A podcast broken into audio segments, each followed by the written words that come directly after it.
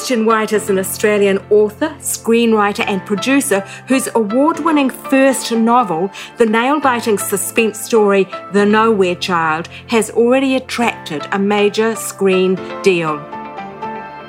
Welcome to the Joys of Binge Reading, the show for anyone who ever got to the end of a great book and wanted to read the next instalment. We interview successful series authors and recommend the best in mystery, suspense, historical, and romance series, so you'll never be without a book you can't put down. You'll find this episode's show notes, a free ebook, and lots more information at thejoysofbingereading.com.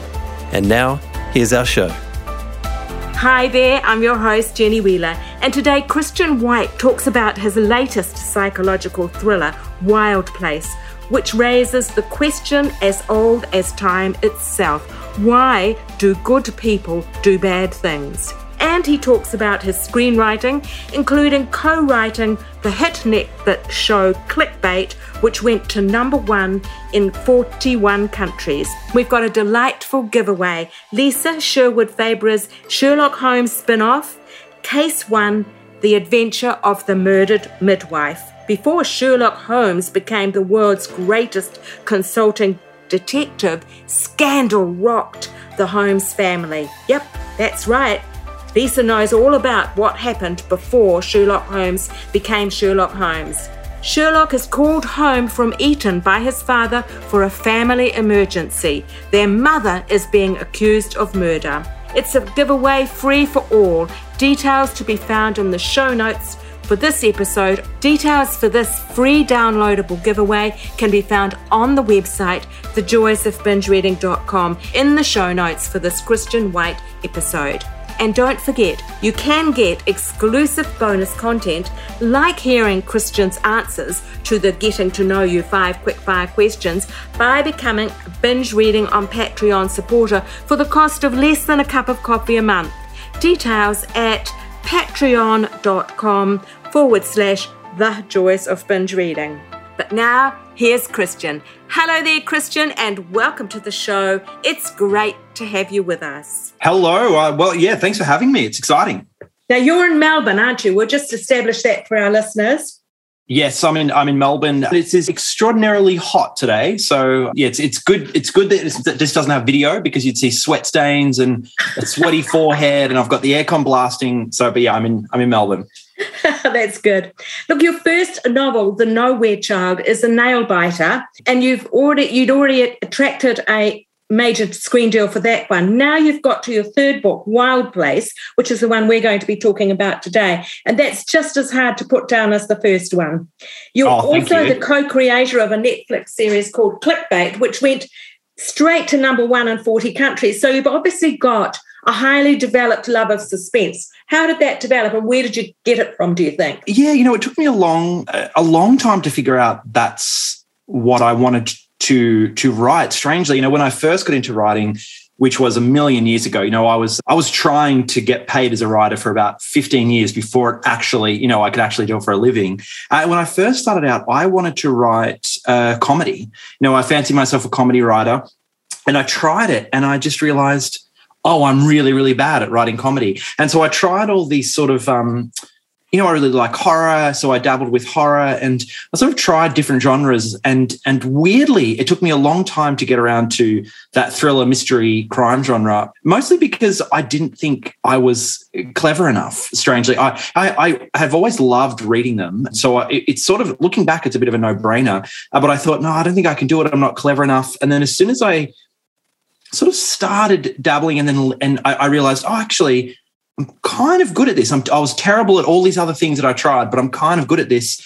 And then I leaned further and further in, and then realized um, it was just my it was just my space. So how interesting that it took you quite a while to find that. And when you say you didn't feel clever enough, do, are you referring there to having to do lots of plot twists and that kind of thing? Yeah, I, I always thought, um, you know, a good mystery you it, it needs a really great twist but the twist can't come out of nowhere. It's got to be built in and it and it needs to keep audiences guessing and there needs to be twists and turns. And i just thought oh i don't think my brain can do that. And and what i realized was uh, you know the, the fir- my first drafts are always terrible but so much of what i do is going back and making it seem like I had all the answers from the beginning. So it's really, uh, I think I thought that you had to write it from beginning to end. And as soon as I sort of just discarded that notion, it all it all sort of fell into place. It, you just, it, you know, I think it was. Sorry if I'm wrong about this, but I think it was P.T. Anderson, the director, who he when he was talking about writing, he talks about it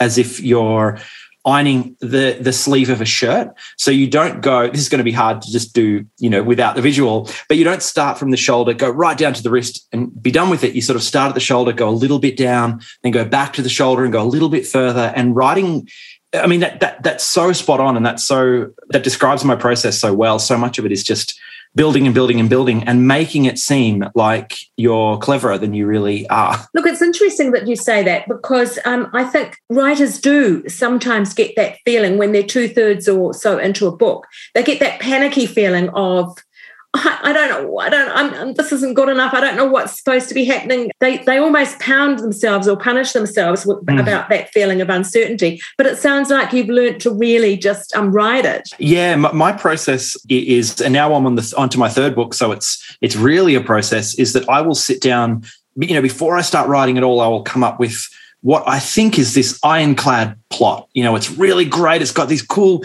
twists and turns. And then around halfway through, every single time I realize that there's no way to say this that isn't really pretentious, but you know, your characters do take on a mind of their own and a life of their own. And you realize, usually I realize about halfway through, I've, I've got to know them in a way that now I know they won't do the things I want them to do in the second half.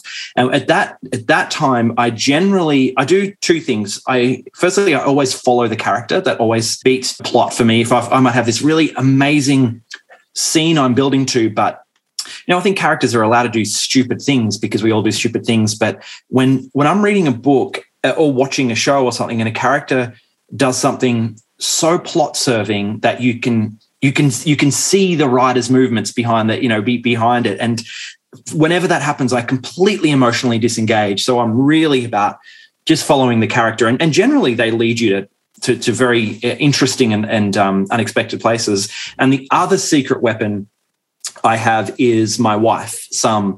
I will always, uh, you know, I'll do a first draft and then I'll give it you, I'll give it to her first, even before my publishers, and I'll say, "Hey, the ending is terrible. Can you come up with all the twists and just give me credit for it?" And that's what happened in my second book. In particular, there's I'll obviously won't do spoilers, but there's a really it was a very ambitious twist. I spent a long time trying to make that twist work, and I I kind of reached a point where I was about to give up, and that would mean missing deadlines. It would mean all everything falling apart, you know, and I so I finally, after weeks, talked to Summer about it. And, you know, she was, you know, I said, here's what I want to do, and here's the problem. And she was quiet for probably 12 seconds. And then she came up with all the answers. So really, she's definitely my my secret weapon. If we ever get divorced, my career will go down the tube. That's gorgeous. You seem to have also a fascination with the question of how well we know one another. Even in intimate relationships, people hold deep secrets from those closest to them. And I wondered if that too was something that you'd grown up with, somehow being aware of that, that there was a lot of stuff going on underneath that maybe they weren't coming clean about.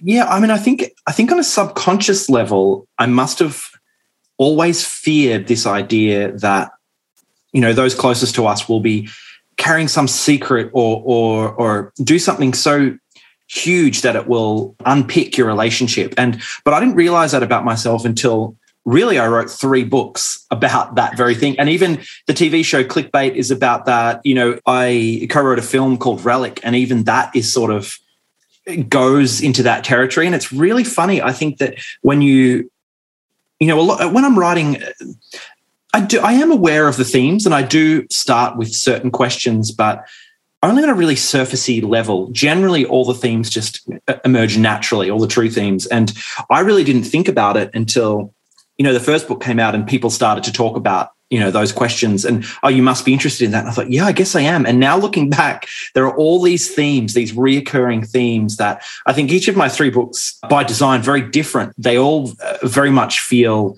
there's, there's similar film, uh, uh, themes tying them all together and i think that that that was completely subconscious but clearly it's a deep it's a deep fear i have and i think it's because I mean, really, I can't think of anything worse. If a serial killer came in and killed me, yes, that would be horrible, of course. But what if you found out, you know, your your your your wife had killed someone or your child? You know, it, it's this it's this deep deep fear because I think you have to. I think there are sort of we set we set up these sort of necessary truths in life. You know, where where you you have an idea of your parents and they have to be your idea of it. Other, it's a necessary truth. When you find out that's not the case, it just it, life can unravel very quickly, and I guess that's that's very scary. Although having said that, I've not really. It's not like that happened to me. I'm not. I, I don't know what I'm working through, but clearly, clearly, clearly, there's something going on. Yeah, talking about themes, there is also a fascination with perhaps the darker side. I mean, uh, the Nowhere Child deals with cult religions, and there's quite a sinister thing going on there. And then with Wild Place, you start with a quote about Satan and a TV clip about a mother watching devil worship, some people involved in devil worship. And I kind of got, got a feeling you might have been quite fascinated by those kinds of themes as well. Yeah, definitely. Well, well, in both of those cases, you know, with the Nowhere Child, it, you know, it, it, was Pentecostal snake handling. This, yeah. this, this weird real life really you know i, I the, the, church was fictional in the book but it was it was cobbled together from real churches and actually i sort of made it less extreme than real life because it seemed so ridiculous but yeah there are these people who worship god by handling snakes and scorpions and drinking poison and that that those sort of those sort of uh, little cults and little sects and little groups of people who believe something so extreme have always really always fascinated me. So I knew very early on, I knew I have, I kind of, I read a lot and I, I listen to a lot and watch a lot. And these little sort of things just stick, uh, stick to my brain. Pentecostal snake handling was one. I always knew that eventually I would write about it, but I didn't know where.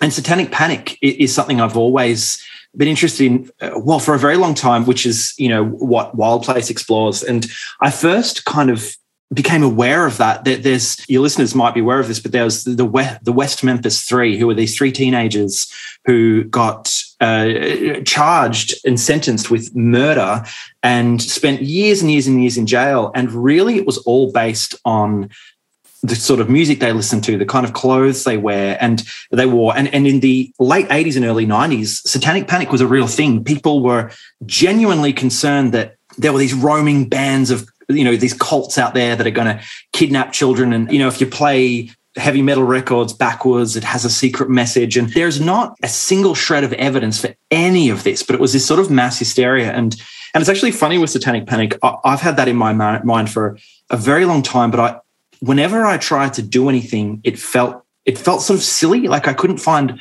a way in. It was so silly. And it wasn't until the pandemic hit that i kind of I kind of began to understand it because there are uh, really, you know, uh, anti vaxxers today and QAnon and things like this. It's sort of this natural progression of satanic panic. There are these really compelling conspiracy theories with usually next to no evidence or, or, you know usually the way they'll work is they'll take three or four facts and then they'll string you know a narrative around those facts and and then i suddenly started to kind of well i think a lot of us had to it was in our face. A lot of us suddenly had people that were close to us sharing these things on social media. And suddenly I found myself in this weird position where I was trying to.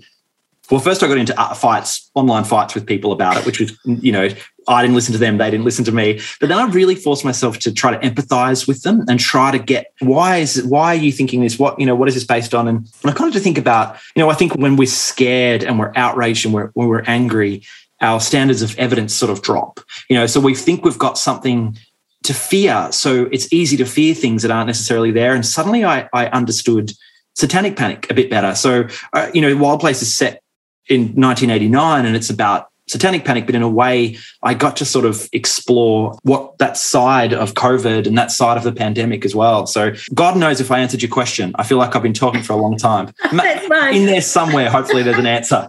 the snake part of it, there was quite a lot of really detailed, tactile stuff about the mm. snakes. And even the way that they kind of bred them in, uh, in, in sheds and things like that. Did you actually get a chance to go to any of those places, or was that no? No. Well, I went. Um, you know, a huge chunk of the book is uh, set in Kentucky, and, and I've been to Kentucky and spent some time there, and you know, travel there. So a, a lot of that I could use, but I never went to a church service. I don't. They might have let me in. I'm sure if I really tried, I could do it, but I I'm pretty squeamish, and I'm also an animal lover, and I feel like uh, it would not be good for me. So what I did was, I, you know, I did a lot of research just online. You can you can watch these services, and they're Oh wow! It's strange because they're not they're not like you'd expect either. I, I you'd sort of picture dimly lit, you know, people in cloaks and things like that, but it's just these really brightly lit community centers, and and there's they're just stomping and dancing around, and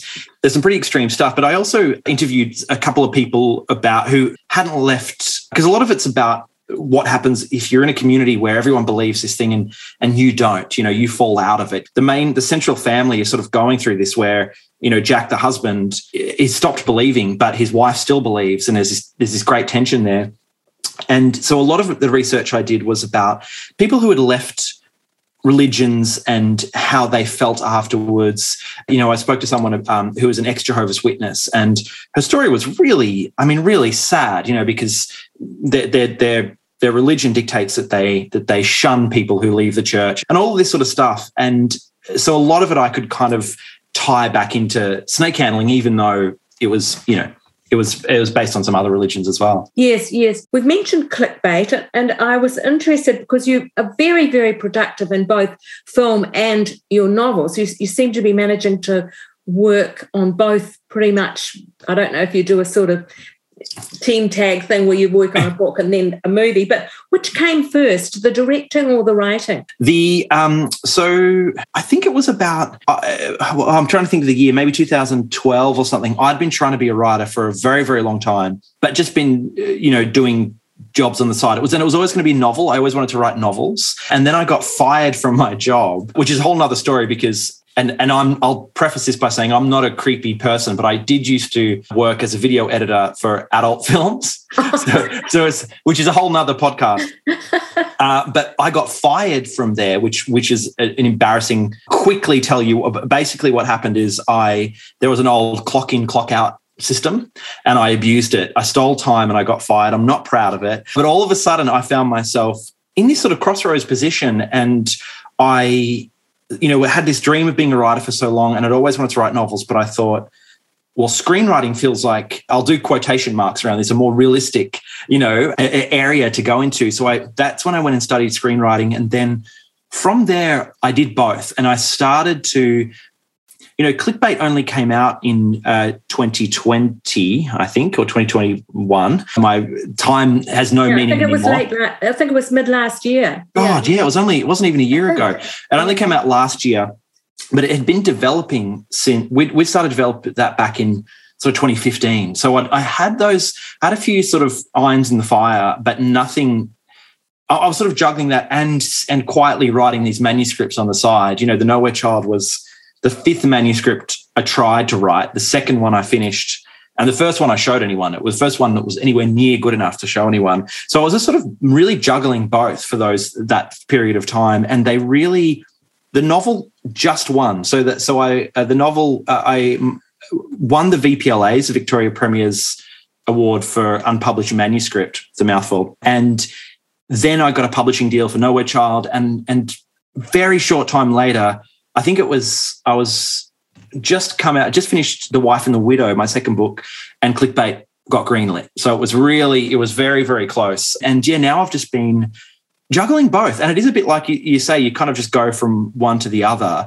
but it never feels it, it, it's strange. It never feels like extra work because it's so. There are a lot of similarities. It's just sort of a. It's different enough to feel refreshing. You know, you, you yes. never feel like. Yeah. Uh, you know, occasionally there's there's pressure with deadlines and everything, but they're they're sort of different beasts. And I I mean, I just love the craft of writing so much, and I'm so happy that I just get to do it with my life. That's all. It's all I have to do. So I also find it very difficult to say no to things. I've only just started saying no to things to manage my time a bit better. But for the most part, I yeah, I just sort of jump between the two. Now you mentioned relic, and and that's another one, an interesting one, because in a way you tackle something that's slightly different from the things we've been talking about. That one was described by somebody as the Feel Dread movie of the year, and that came out in 2020.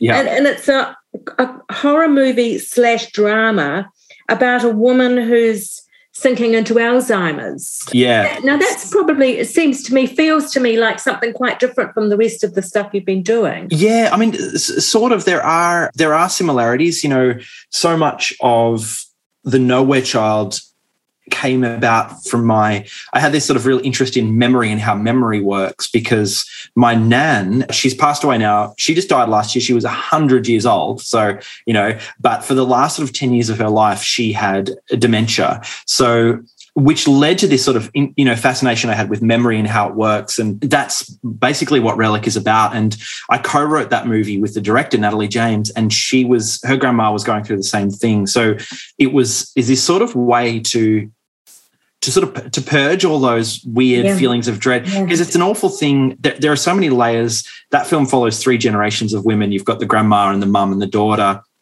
And there are so many layers to it because as the youngest when your when your grandmother's going through something not only is it horrific but you also think oh my parent might go through that next and then i might go through it. You know so it's a really scary thing. So it was sort of a way to process all that. And it's also you know it's a it's a horror as well. So it's it, it's we've imagined what if dementia was a monster basically. But there are still you know similar themes. It's about it's about sort of someone you you know you you you think you know changing and and not being that you know? So there's there's definitely those there's definitely those ties in it. We're taking a short break and we'll be back with Christian White in a few minutes. If you love historical mystery series, then Dangerous Desires book number 10 in Jenny Wheeler's Of Gold and Blood California series is published this week at a special launch price of $1.99. It focuses on the story of the senator that's been there through the whole series, Senator Hector DeVille. He wrong footed himself and thought it would be lost to history, but now this popular senator must escape extortion before the truth ruins him. Dangerous Desires, available from March 15 at your favourite digital bookstore. Special launch price for a limited time. And now, here we are back with Christian White on Joys of Binge Reading. Turning away from the specific books and talking a little of your wider career, I think you've been incredibly generous the way that you've been so honest and upfront about how long you worked at it. And it will give other beginner writers or even midlife writers quite a lot of um, hope to hear that, you know, you just had to keep on going like that. But tell us a bit about the pre life before you managed to become a full time writer, and how those things might have contributed to your writing today, how they the experiences you had helped with what you're doing now. Yeah, well, I, well, I decided I wanted to be a writer. I was about 17 and I'd written a short story or something in my literature class, and the teacher read it out, and I thought, oh yeah, maybe I could do this. This is a cool thing. And I, at that age, I thought, well, here's the plan. I will become a best-selling author by 25 years old. You know, I'm 17. That'll be easy. You know, ages away. oh, it's miles away. You know, and I think one of my favorite authors, Alex Garland. I think he was sort of 26 or 27 when his first book was published. So ah, I'll beat him by a couple of years. And then 25 arrived, and you know, surprisingly enough, I wasn't a best-selling novelist. Uh, and then I adjusted it. I said, okay, if I get to 30, and then I got to 30, and it didn't happen. And then somewhere between 30 and 37, which is what how old I was when I got published, this I guess this kind of image came to me where I could sort of see myself in my 90s, mid 90s, and I've just died, and my grandkids are cleaning out my little assisted living unit, and they find all this pile of sort of dusty, unpublished manuscripts, you know, and and I, and I that was so crystal clear in my head, and I thought, oh well, that's fine, that's that's that's okay if that's my fate, because as I say, I really love the craft. It's not something. It's not I mean, there, are definitely definitely difficult things about it, but it's I love the process. So I sort of thought, okay, let's just focus on writing rather than focusing on being a writer. And really, that's when everything began to change after that. But in the in the meantime, I worked. God, I worked, you know, all these weird jobs. I, I was I drove a golf cart around a golf course selling sandwiches. I picked apples. I worked for Coca Cola. There's a free, you know, if on the side of a bottle of Coke, there's a free a free call number that you call up if you want to just yell at someone. I was that person getting yelled at. I edited adult films. I printed T-shirts. I did all this stuff, and all of that time, I would just find these little moments to to write. It was really it was my love and my passion and my hobby. And you know, I uh, my now wife, we when we started dating, we were this. She's in the same boat. She was this creative person, and we sort of both understood that that's what was important to us, and and we really thought well, it's a very good chance we'll just be poor forever, but we'll do these things on the side, you know. And, and, I think it's a big part of it. You know, I've I've talked to some people who are who are who are trying to get into the field, and I think that you really need to love it. You really need to love it and keep at it and ignore a lot of the voices as well. I think, you know, the amount of people who said to me with utmost confidence, confidence, they would say, well, you can't make a living writing books. You know, you can't do that. You just can't. And and I would believe it. And then I would think, well, I'll just write books anyway. And if I don't make a living, you know, what, what's the difference? And you can make a living. You can make a very good living writing books. It's this,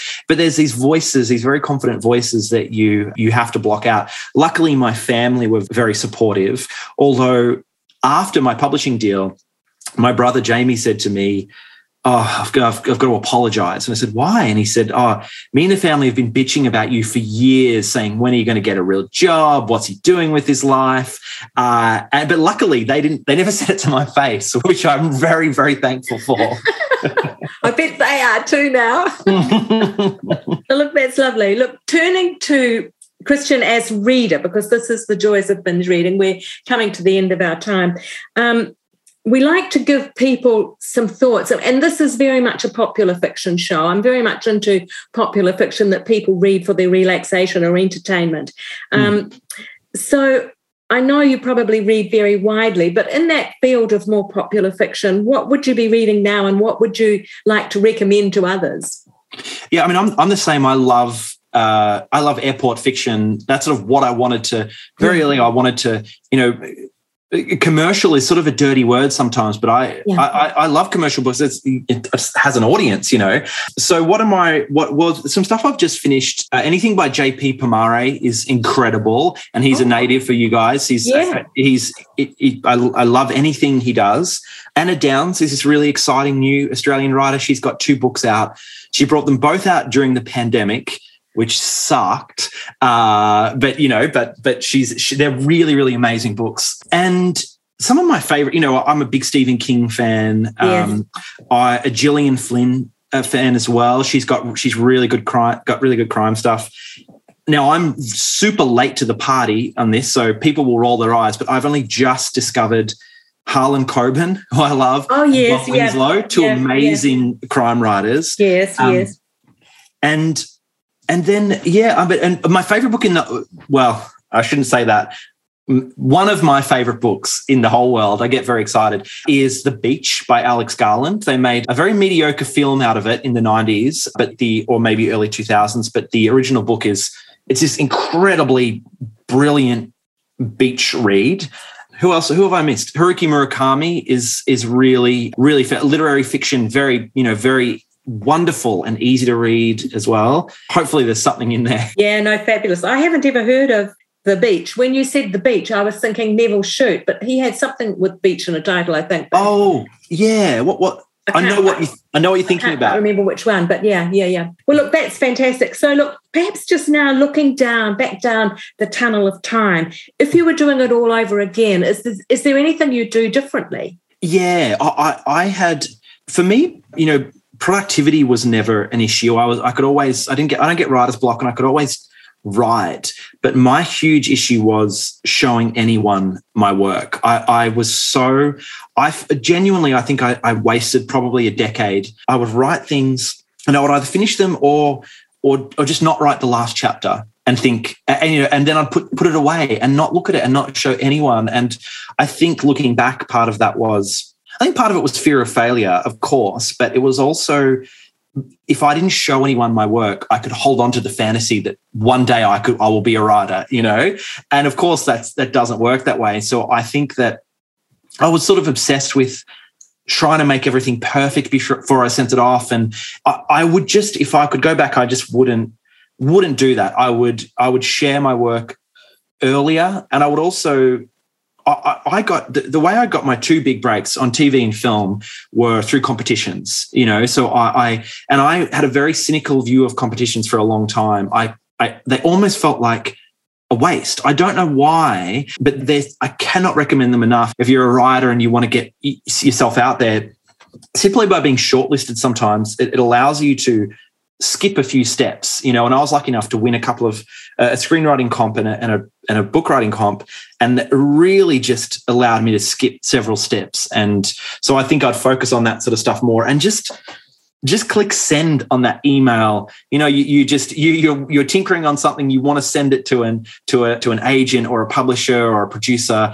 and you just tinker with it forever, and you can't click send. You know, I would just go back and click the goddamn button and just do it because it it was just I wasted a lot of time not just not letting anyone in. So that's what I that's what I do different. It's very interesting. I guess, yeah, as you say, maybe that fear that if you did send it to them, they'd tell you, oh, it's crap, and you'd be tempted to believe them or something. exactly. Yeah, yeah. Yeah. and and and that's the thing. And, and the thing is when you when you are a writer you do have to get used to rejection. You've got to earn your stripes you know you've got to get a few rejections. So it's it helps you know you, you kind of have to do it. So I don't know. It just even that I was terrified of getting if I got it, you know one rejection, and I did get rejections with certain things, and it's hard not to let it get you down. It's really hard, but you just have to kick it aside and keep going. Yeah. You mentioned your wife as a creative as well. What does she? What's her area of of uh, interest? Well, she she was a director for a long time, a filmmaker for a long time, but we actually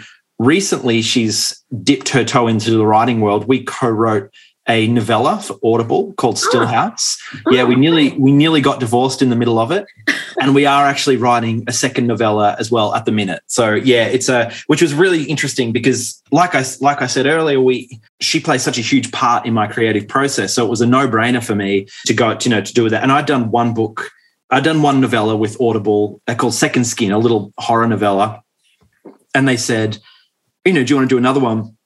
And I said, I'll, you know, my wife and I, if we if we can both do one, absolutely. And we did this, yeah, Stillhouse, which was it's a really really tight little horror story um, uh, told from the perspective alternating perspectives a, husband and wife husband and wife and we wrote each you know we wrote the husband and wife chapters and yeah and we're writing another one now so she'll I, I have a prediction she would hate me for saying this but i think in about five years she will everyone will know her name she, she's she's working on a book at the minute and yeah she, brilliant brilliant writer Oh, that's fantastic. Extra little, I hadn't picked up on that. So, Audible commissioned that directly from you? Yeah, yeah. Audible are doing Audible Originals, they're called. And yeah. actually, JP Pomare has done a couple, I think. He's done at least uh, one or two anyway. And yeah, they do. They're, they're, they're these great sort of you know, the novellas, so they're about half the length of a novel. Yeah. But you listen to them in about three and a half hours, four hours, and they're these great type. And it, it was a, a great opportunity to, to use something. You know, when I get an idea, it usually very early on I slot it into oh, well, this will make a good film or a good show or a good book. Where I had a few ideas that were just too small for that, you know. And I, I had this an idea for a long time about a, you know, a man whose wife dies under mysterious circumstances. Then years later, this little girl comes into his life and says, "Oh, I'm the reincarnated spirit of your of your wife, and she was murdered." You know, I had this, I had that hook in my mind, but I knew it wasn't big enough for a novel, and I didn't quite know where it was. And then Audible approached me, and I just suddenly felt, "Oh, that's perfect. That that little, you know, forty thousand word ish area, that's perfect for those smaller um smaller ideas." So yeah, it's a good space. There's some good stuff on there. Very cool. Very cool. Look, tell us what's next for you, looking ahead for the next 12 months, and even looking back a little bit. Have you been too badly affected by COVID? I've been very, very lucky with COVID. I, I could just continue, uh, you know, clickbait uh, got stalled and everything, but but generally we I could just continue with work, which was I was very, very fortunate. I have a film called Apartment 7A getting shot in London in March, which is good. And and I'm also working on a couple of things, but generally book four is going to be my main focus this year. I'm hoping to have a draft done by maybe October ish, but we'll but we'll see. But we'll see. It's already it's nearly Feb already, so who knows? And has that one got a name yet? No, no, it's very, very early stages. At, at, yeah, yes. it hasn't got. In my, this will definitely change, but my the document I'm looking at it now. It's the heading I've given it is "Big Quiet." So I think that will definitely change. Uh, that's a bit of a hint about what's in it. But but yeah, I, I it, the t- I'm really bad at titles. Usually they come very, very late, or someone else comes up with them. You know, the original title for the Nowhere Child was Decay Theory, which I thought was brilliant, and everyone else in the, on the planet thought was terrible. And then my UK publisher came up, uh, the HarperCollins came up with the Nowhere Child. You know, so so I'll probably you know, and actually the original title for Wild Place was Neighborhood Watch, which was really not quite as sexy as Wild Place. So yeah, that that's not my area of expertise. one last question does come to mind, um, apart from the penultimate one about contacting you. It was the location, you know, living in Australia, but your novels have a very the ones that Kentucky, for example, comes through very, very strongly. Do you consciously try and set them internationally, or do you like to be able to put them into Australia? Where is this fourth one going to be located? Yeah, the, the fourth one, the fourth one so far is just uh, in sort of this. It could be anywhere so far. It hasn't really, yeah. I haven't really fleshed out that setting, but generally, yeah, generally it will come around pretty early the setting, and it's usually dictated by story. You know, I, I with the Nowhere Child I knew snake handling only happens in a handful of states in the yeah. American South. So it sort of.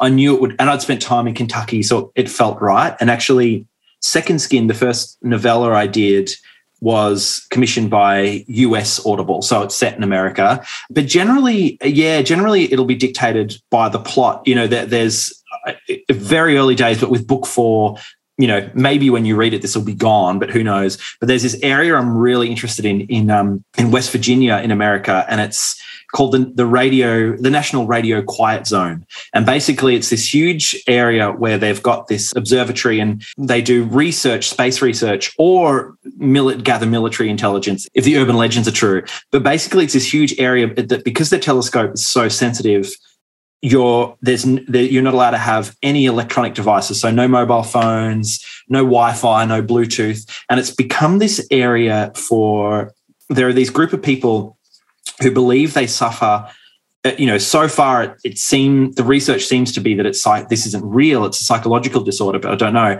Uh, but there's people who suffer um, migraines and they get nausea, they believe to do with uh, Wi-Fi signals and all of the elect. So it's become this little haven for these people, this little melting pot of. So I'm kind of wanting to do something around that, and I'll either that'll either take me to West Virginia or I will, you know, do a fictionalized version in Australia. Maybe I'm not quite sure yet, but yeah, generally it will be driven by plot and and you know, Clickbait was an American. We shot it in Australia, but it was an American show, so it was set in America. And I, I know, I love setting things in America. I, as someone who's grown up on American pop culture, all you know, all my favorite books and movies and and music are all American, and it feels a bit like when you write something set in America, it feels a little bit like you know narnia everything's a little bit bigger and eh, you know everything's a little bit more colorful and it's this really fun world. I i get over to the states as, as much as i can. I it's one of my yeah love it over there. So it's really always a pleasure to set something there. That's lovely. So what were you doing in kentucky?